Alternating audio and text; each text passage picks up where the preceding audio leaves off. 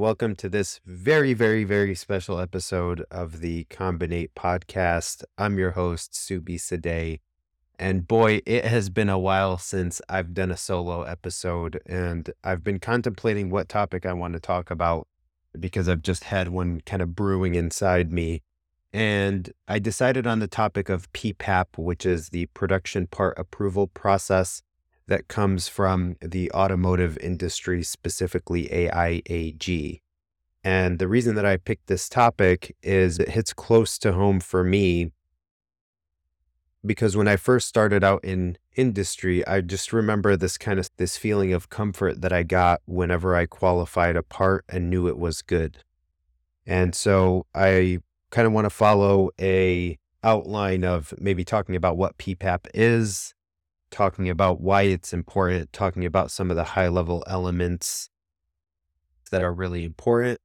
Additionally, if you have any feedback for me or the show, please feel free to send it. You can use the LinkedIn chat or you can use the form on letscombinate.com. If you're not already subscribed, please hit pause to the episode, subscribe on whatever platform you're on, and feel free to give it a like if you like it and I hope you enjoy this episode of the podcast. Hello, Combi Nation. My name is Subhi Saadeh. I've spent over a decade in medical device, pharma, and combination product development. Our industry feels complicated sometimes. Drugs, devices, clinical trials, submissions, sterilization, validation, design control, risk management, market access, reimbursement. The list goes on. My goal is mastery so, this podcast is to ask questions I have to people who may have the answers. Each week on the Combinate podcast, I talk to someone about their area to further understand and simplify. Whether you're a pharma person trying to understand the next wave of products, or a device person trying to navigate a pharma system you're unfamiliar with, or a newbie in both areas, I invite you to listen, and together we can simplify by combinating.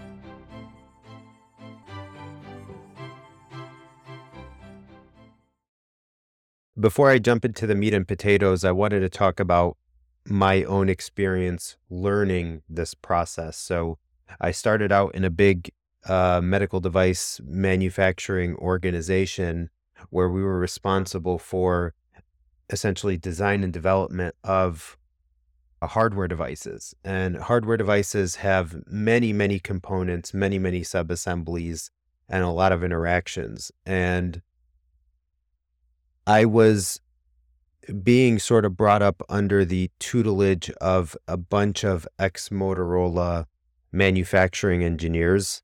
I was part of the manufacturing operations organization that was focused on scale up and commercialization. And so my responsibility was really on the design transfer front, taking something that's a spec translating it into production, ensuring it's scalable and can meet capability requirements that the that our requirements are understood by the supplier and so on.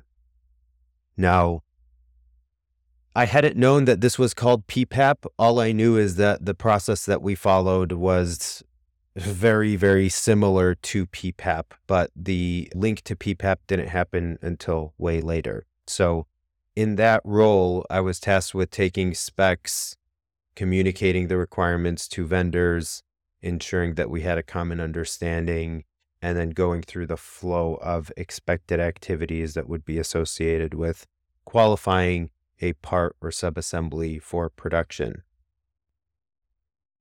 Now, moving forward, I then moved into a big pharma organization and we wanted to put together a streamlined, consistent approach for this type of work. And we had a best practices initiative that was being used to drive that consistency, and it was based on PPAP. And so, what we would do is we'd work with some of the supplier quality folks and we would actually train our suppliers on what our expectations were. And those expectations were taken directly from the PPAP process. And so as I was going through one rep after another, working with suppliers, I started to think, oh, I've seen this before. oh, I've done this before. And it was just a really nice kind of aha moment when um, just kind of reviewing some of the training material for the suppliers, knowing that I had gone through a lot of the elements in my past. I just hadn't known what it was called. And this episode is not intended to be a uh, teaching course. I'm by no means a teacher nor an expert on this or any other topic. It's more of an introduction slash awareness because if you were to try to list the quality tools that exist within our industry in particular and expand it into all industries, you would end up with probably a list of hundreds, if not thousands. I'm thinking of the Juran textbook. So, on to what is PPAP. PPAP stands for the Production Part Approval Process, which is outlined in the fourth edition of the Production Part Approval Process textbook by the Automotive Industry Action Group, AIAG. As I'm not in the automotive industry, I don't know the background of exactly how this is utilized in that industry, but based on the research that I've done, there is an automotive quality system uh, requirement standard called ISO TS 16949, which outlines the uh, quality system requirements for the automotive industry, very similar to how ISO 13485 or ICH Q10 exist for the medical device and pharma industries, respectively.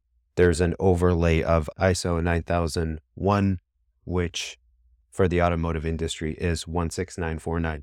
There is a specific clause in ISO 16949 that describes product approval process. It's clause 7.3.6.3, which outlines that manufacturing sites should use an approved procedure that's recognized by the customer for part approval and doesn't go into the details of exactly how that should be done only says that the organization can, shall conform to a product and manufacturing process that is approved and recognized by the customer.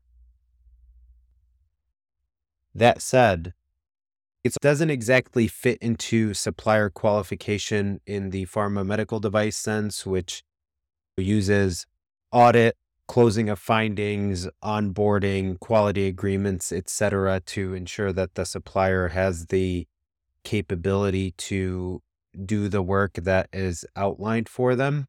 Rather, this is more focused on material and product qualification. So, this kind of process is important from a design transfer point of view because it ensures that there's consistency and understanding of the requirements between the customer or sponsor. And it also ensures that between the customer or sponsor and the manufacturing organization. And it helps ensure that the manufacturing process that is going to be used can produce parts or product that consistently meet whatever the uh, quality requirements are. So, a general outline of what the PPAP processes that I've seen look like is that the customer or sponsor will outline what requirements they have in the form of a specification and drawing. The customer or sponsor will then communicate those requirements to the manufacturing organization in the form of a documented technical review. And so, what this looks like is that the sponsor organization will send whatever their PPAP expectations are as well as the specification and drawing to the manufacturing partner. They'll digest them. In some cases, a training will be provided to the manufacturing organization on what the expectations are. And then a collaborative technical review would occur to ensure and document the alignment between the customer requirements and the manufacturer requirements. So, an example of this would be a a part spec will be provided to the manufacturer with the PPAP requirements and a drawing. And there will be a discussion between the customer and the supplier to say, this, what do you mean when you say no embedded flash? Or what do you mean when you say whatever the requirement is? How are we supposed to measure that? Is this type of measurement technique acceptable or is this one uh, not acceptable?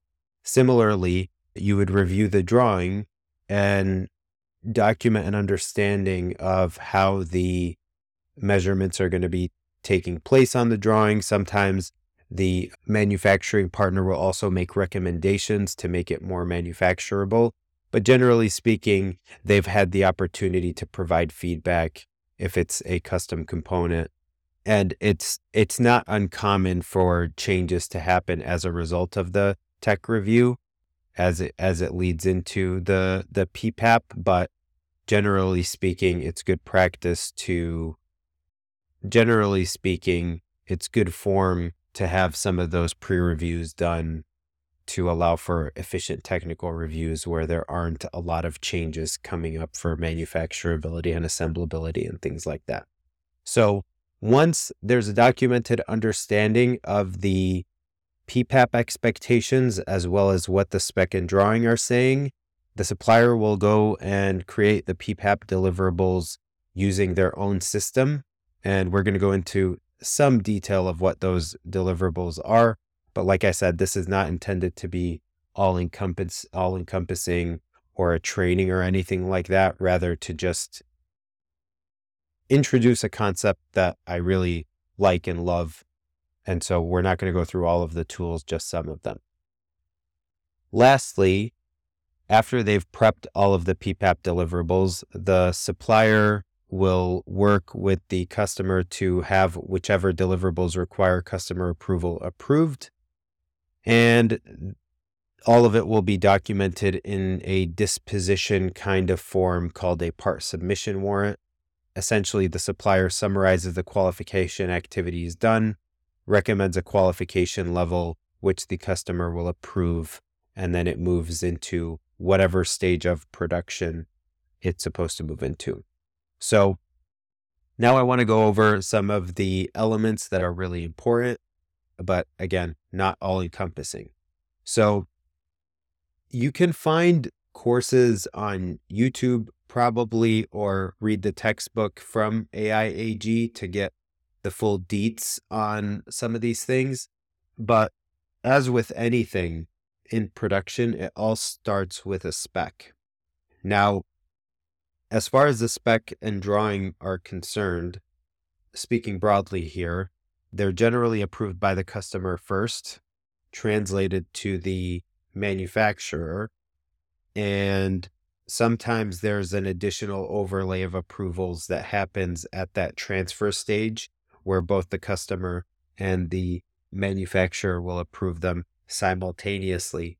But during the knowledge transfer portion in the in the say tech review stage, one of the typical output outputs is called an annotated spec or balloon drawing, where the spec will effectively be ballooned and there will be an agreement on how each individual spec characteristic or how each individual dimension on the drawing will be measured. Will it be measured in calipers? Or on a CMM machine or using or in the mold steel, whatever. And similarly, any type of testing that's expected. So that's that's one of the really important elements. Nothing happens without a spec or drawing, spec or drawing. One critical element of the PPAP is related to manufacturing controls. So the the the PPAP process follows kind of elaborate I wouldn't even call it elaborate. I would call it systematic approach to how it has a risk-based control plan, which a risk-based control plan, which a process flow diagram is typically created either by the manufacturer or in collaboration with the customer as well that outlines the overall process once a process flow diagram is created, a PFMEA is created where you would outline what all the failures that could happen, the effect of failure, and so on. Typical manufacturing focused PFMEA. And then once you understand the PFMEA and the risk controls, or excuse me, the risks associated with those failure modes, a control plan is created to address those specific failure modes. In my experience, for custom items, process flow PFMEA control plan are approved by the customer. And that is because the control plan is kind of like the end all be all for how the part is controlled on the floor. It outlines from a spec drawing point of view what it, what are the operators actually doing with that part on the floor and if if the um, manufacturer is using kind of a paper based system the control plan is what goes in the production binder and outlines the sampling and the techniques used to ensure that the part conforms to, from a quality point of view. Next, we have measurement system analysis, test method validation. So these items are obviously critical to ensure that the test, test methods and measurement techniques are appropriate for the context of their use. And things like gauge R&R, attribute agreement analysis, tools like that are, are what are typically used on the on the device side. And then last and certainly not least is I kind of grouped all these together. They're they're actually separate items in the AIAG framework. These items are dimensional results, first article inspection, material testing, and performance testing that they all kind of fit in the same category, which is ensuring that the material that is produced meets the intended requirements. Now, whether that requirement is a dimension or it's a material attribute or it's a performance test, those are listed as separate items, but it's really showing whether or not the proof is in the pudding. One important note is for uh, dimensional results, it's very common for this item to be called first article inspection. And then the last critical item is a capability study. Now, in the last revision of the AIAG textbook, they actually mentioned CPK and PPK, or uh, short and long term capability, respectively. And and they have some some recommendations on on what the capability targets are for for those types of items and the context of use whether or not it's an established material with some changes and or whether or not it's a completely new new material. So there there's some acceptance criteria there but as always it's a it's a risk-based organizational kind of decision for how those kind of requirements are outlined one of the more common mistakes that I've seen uh, made around these two items, first article inspection and capability study, is just distinguishing what the difference is between them. So, first article inspection is typically an inspection that's done for all measurements on a print. That's whether they are considered critical or not. And so the entire print is inspected against all dimensions. And a capability study is only done on critical dimensions. So typically it's an IQ or OQ at the latest. You would take whatever the article is off of the process and measure all of the measurements and then subsequently in validation in the final validation run in PQ or PPQ you would do a capability study on the critical dimensions to ensure that they are meeting the capability targets. Since the PPAP is used as a communication and oversight tool the PPAP textbook has a section in the part submission warrant that outlines the reason for submission. And so there there's an expectation that you would do many if not all of the elements of the PPAP for an initial submission, but once the line is drawn in the sand and a, a part is deemed uh, approved, then there is impact to that approval if things like engineering changes happen, or a tool is transferred, or there's a supplier change or a material change, or if the tool has been inactive for a long period of time. And so it's not sort of a one and done activity. It, you know, the qualification of parts needs to be maintained. So, as I close, I did just want to say that I've seen this applied to both medical device and pharma manufacturers alike. I've also seen it applied at component manufacturers, sheet metal suppliers, rubber component suppliers, glass suppliers, and across the board. I think a lot of the tools that are in the PPAP are super relevant, but I have not seen the full exact kind of PPAP framework applied. I do think that applied as it's standardly outlined in the AIAG textbook is maybe not as fit for purpose for the life science industries as as well as maybe it works with how automotive does their supplier management but nevertheless a lot of really good tools and a very good framework to use for adequate expectation communication and for ensuring that requirements are met.